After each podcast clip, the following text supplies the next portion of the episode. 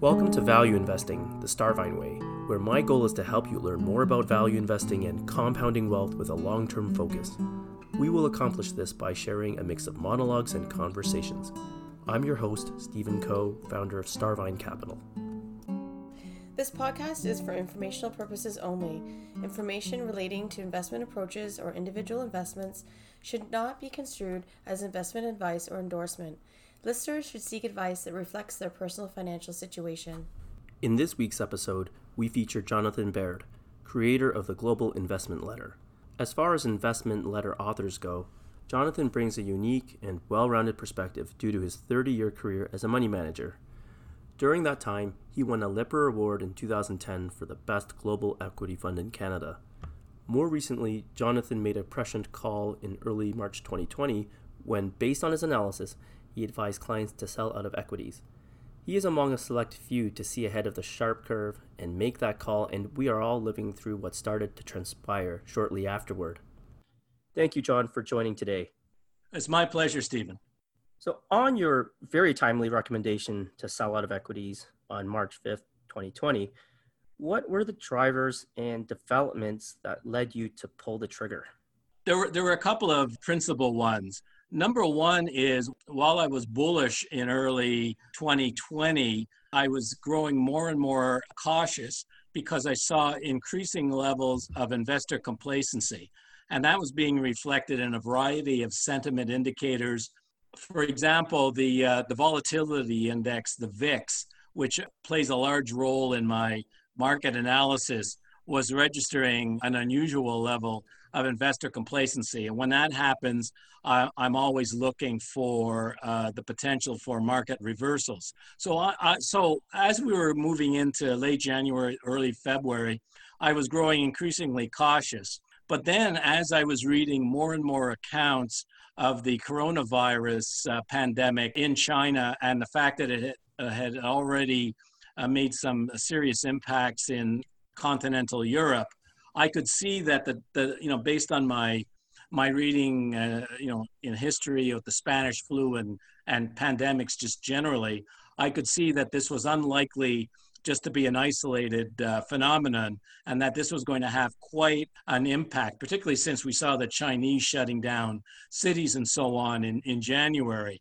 So the combination of uh, investor complacency, and the fact, you know, it was fairly clear to me that the coronavirus was going to be a major problem prompted me.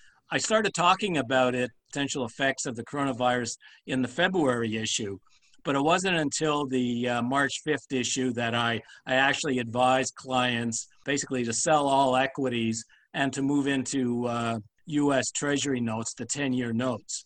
And that obviously worked out pretty well. And what a call that was. So here we are, late in summer 2020, and we've seen quite uh, the rebound. So, how would you describe what's happened since? Well, I, I have to admit that I was certainly surprised by the strength of the rebound. I expected one because of the of the oversold position that was produced in in March. And I also recognize that the stimulus action of the Federal Reserve and other central banks what was going to produce a reaction in the markets. However, I'm, you know, I wasn't prepared for the extent of the rebound.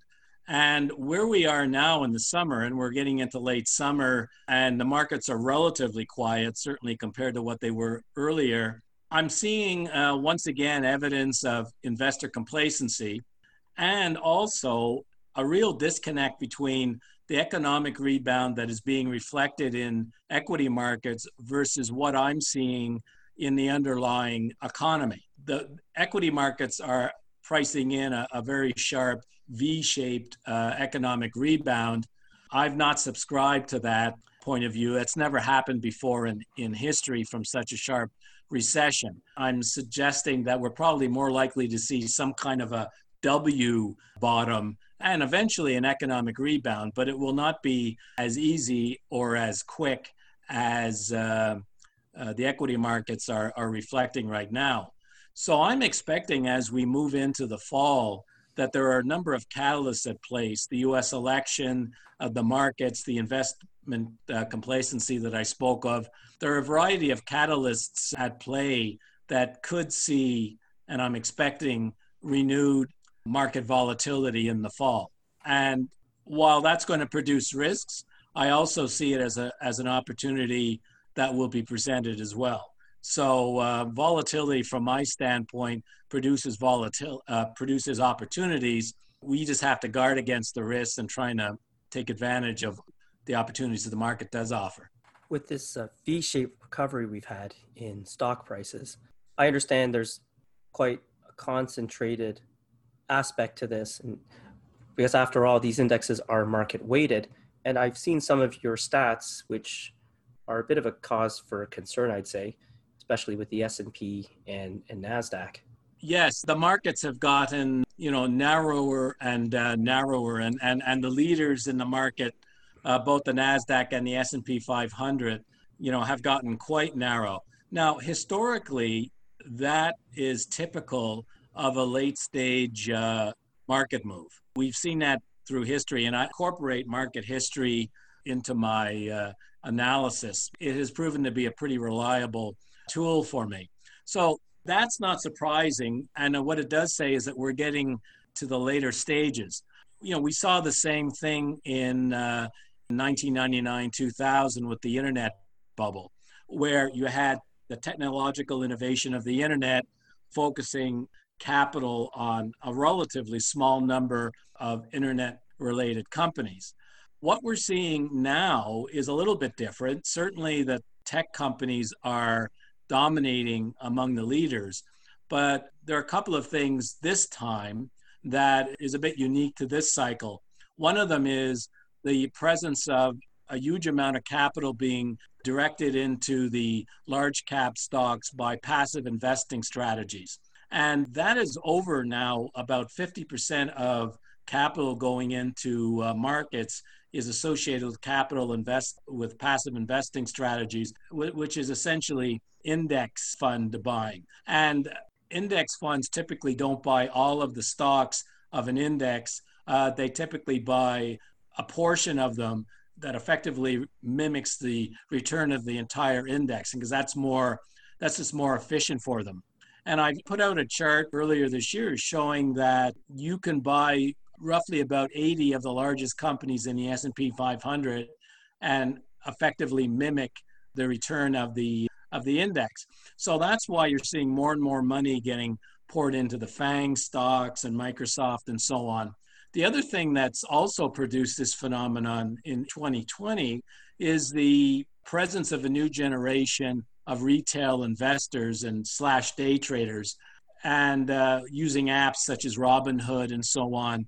Uh, and they're focusing, and while they're small, you know, individually, in aggregate, they represent quite a bit of capital going into a relatively small number of uh, stocks. And so we're seeing um, we're seeing that phenomenon also driving the FANG stocks, and in particular uh, Tesla, which is a which is a big favorite of the uh, sort of the new generation of retail investor. Right. So you point out some of these mega cap, shall we call them, tech companies, Facebook, Amazon, Apple, Netflix, Google. So that makes up the FANG plus M. I think I've seen one of your stats that just those six names comprise, I think, was it 25% of the S&P? Well, actually, I think the, the FANG plus Microsoft and Tesla, this I'll give you an even more astounding stat than that, uh, Stephen, is those stocks represent 49% of the NASDAQ 100 index. Shocking. Yeah, it certainly is to me. The NASDAQ typically leads the other indices in the United States, both in bull and bear markets. So clearly, you know, the large components of the of the Nasdaq 100, many of which are also in the S&P 500, you know, are really driving the market. We're even more concentrated in terms of uh, market leadership today than we were back during the internet bubble at the turn of the century. Sounds a little worrisome. So, uh, yeah. Well, with this trend, then it's been going on for a while now, and it almost seems like a virtuous cycle especially with passive investing. It charges low fees. It's done well, driven a lot by these mega cap tech companies. So, where do you see a possible tipping point or a catalyst being?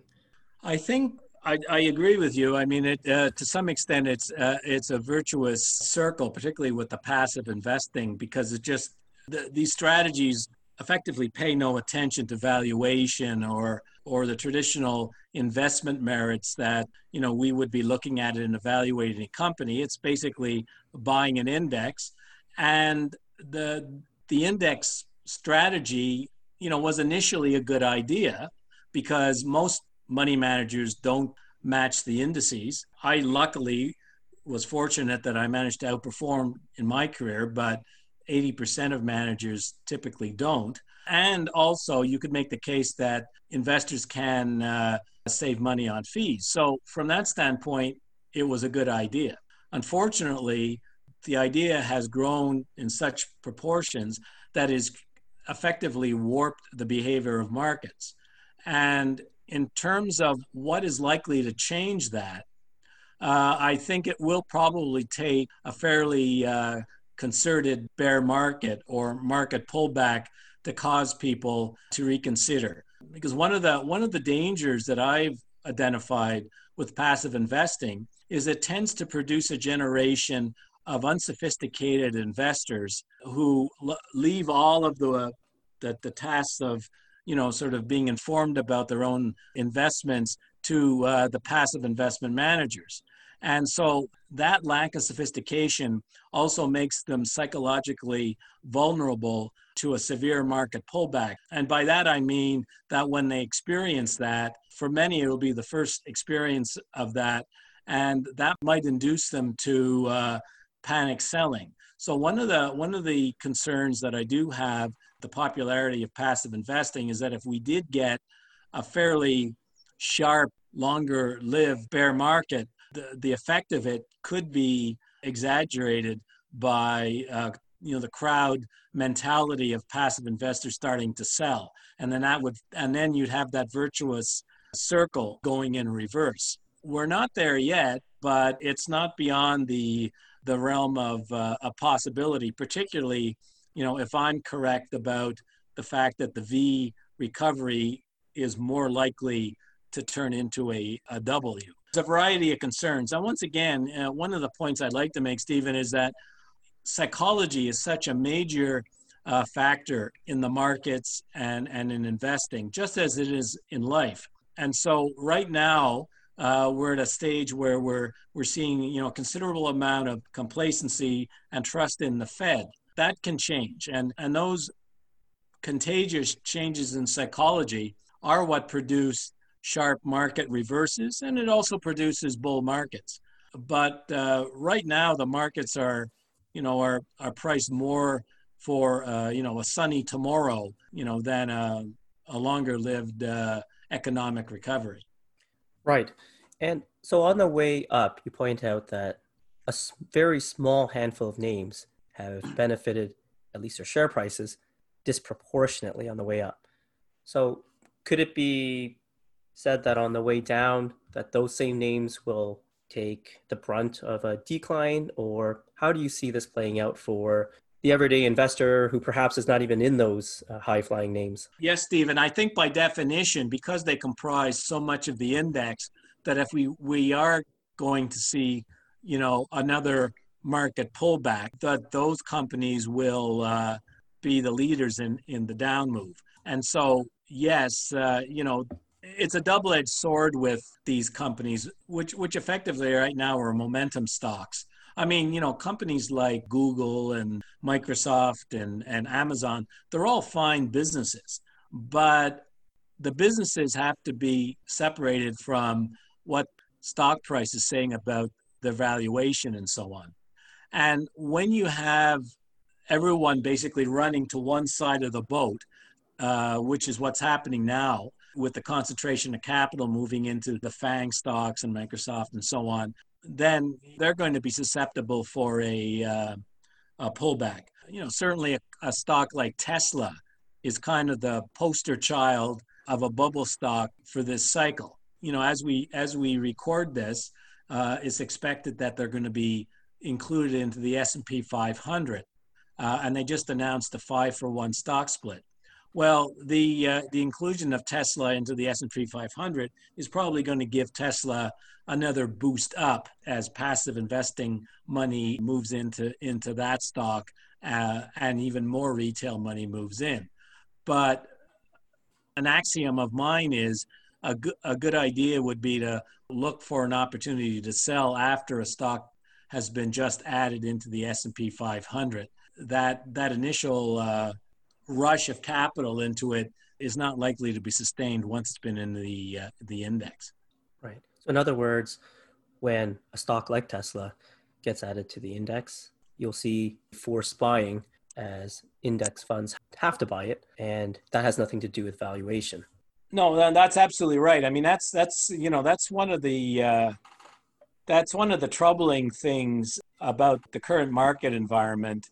You know, for somebody like me who you know started managing money in the 1980s and was able to uh, just uh, use fundamental analysis to outperform the market. That strategy right now, anyway, isn't working because of the presence of, of passive investing and and also this generation of newly minted generation of retail investors who are basically chasing momentum. So the current market environment, you know, isn't really sensitive to uh, valuation metrics and so on. It's all about capital flows.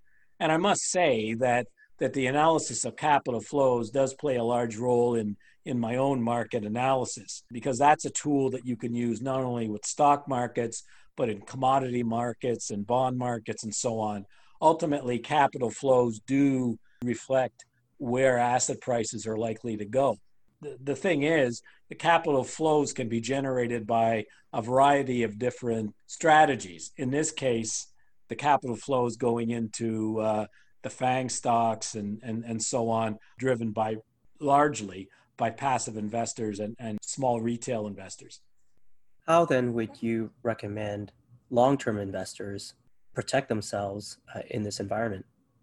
Well, one, you know, one of the things is that I don't think we, any of us anymore, or shouldn't, uh, have the luxury of being passive investors. I think that one way or the other, we all should become active investors. And in terms of just uh, taking an interest in our own portfolios and, and learning enough about what's going on to either do it ourselves or find a good advisor to manage your money, but still know enough to be able to ask that person intelligent questions. So, one way or the other, whether we do it ourselves or we, we find somebody to manage the money for us, I think we all need to be uh, active investors. And certainly, my view has always been getting a good advisor to advise you with your money. If you, if you know, if you're not inclined to have the time or the inclination to do yourself, more than pays for itself. I mean, it's an investment in itself. And frankly, that's you know that's part of what the global investment letter seeks to do as well is provides people with another part of their investment team to provide information and opinion and so on that to help them form fill out their own view of the investment world.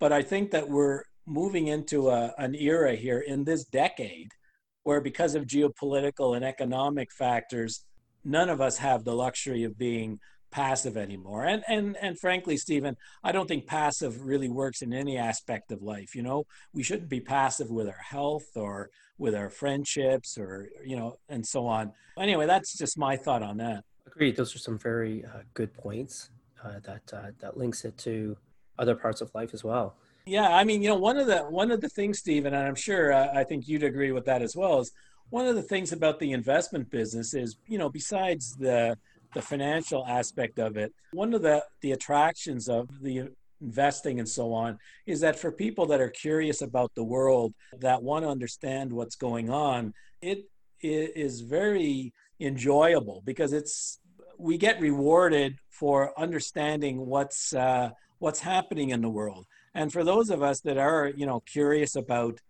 you know, the world around us, investing also is an outlet to to help satisfy that uh, that that interest as well.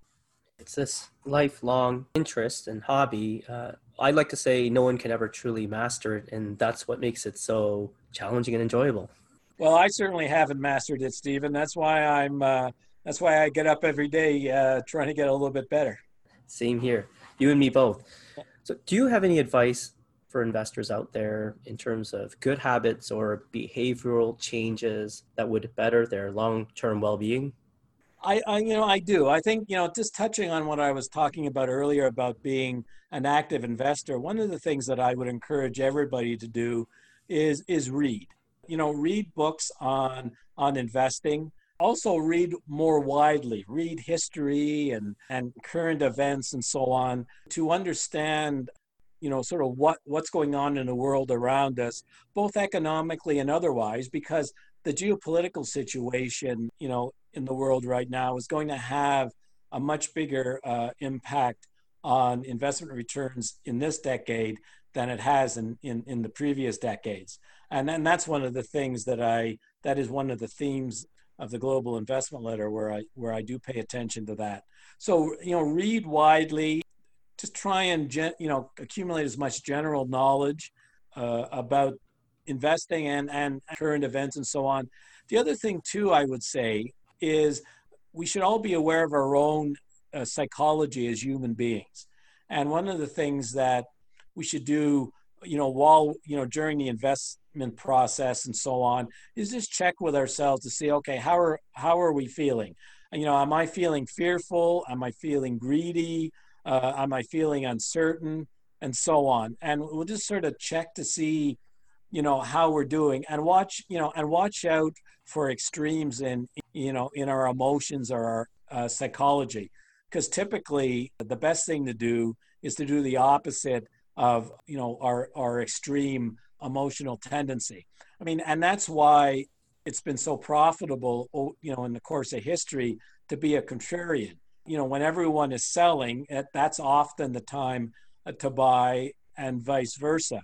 The market is basically you know a collection of human psychology, crowd psychology, and certainly as individuals, and I, I count myself, you know, certainly uh, among those, is I have to also just sort of check with myself to see, okay, you know, sort of, you know, uh, am I being properly sort of objective about an investment or or an analysis and so on. So those two things, reading and just being aware of our own psychology, I think, are very good starts for for anybody. I think that's just wonderful advice coming again from someone who's had decades managing with a, a bottom up approach.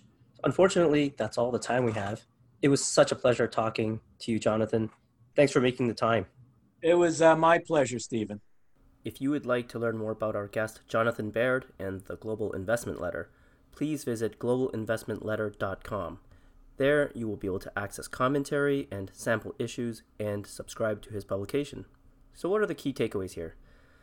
I like how Jonathan supports his thoughts with historical context.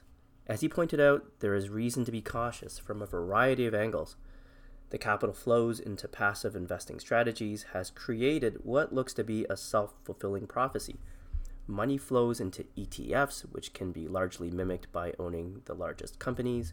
So those few stocks rise, gain more support from momentum investors, which attracts more capital to ETFs, and that capital disproportionately flows into those largest names, and on and on. This has led to 49% of the NASDAQ, as Jonathan has stated, or just about half of that index being comprised of only a small handful of companies. Most of these companies are also in the S&P 500, and so that index has also benefited disproportionately from the surge in so-called FANG stocks. Going back to Jonathan's observation, this pattern of narrowing tends to happen late in the cycle. I realize Warren Buffett is a big proponent of indexing, but I wonder if he would recommend that strategy at this moment. The idea of indexing implies great diversification, which is hard to say is being achieved by buying into the S&P and especially the Nasdaq, being as concentrated as they are after the enormous run in tech companies. Keep in mind that those indexes are market value weighted and driven by the share price performance of the companies, which may be a byproduct of how fast the companies are growing organically, but it could also be the result of sectors becoming overvalued. My thoughts on this may seem self serving given I am an active manager. When I say that one should be cautious with buying index funds, they may charge fees that are next to nothing, but investors should still care about what is in them. Citing the same example, if you were to buy an index fund today replicating the NASDAQ without doing any work, would you be comfortable knowing about half of your funds are in seven tech stocks that have shot up a lot? Maybe or maybe not. The point, again, is that you should care about what you're buying. I have no conviction on when and if this trend ends, or if ultimately it collapses on its own weight. In hindsight, spending time trying to predict a reversal in these trends would have been an unwise use of time and disastrous to those who decided to short those stocks.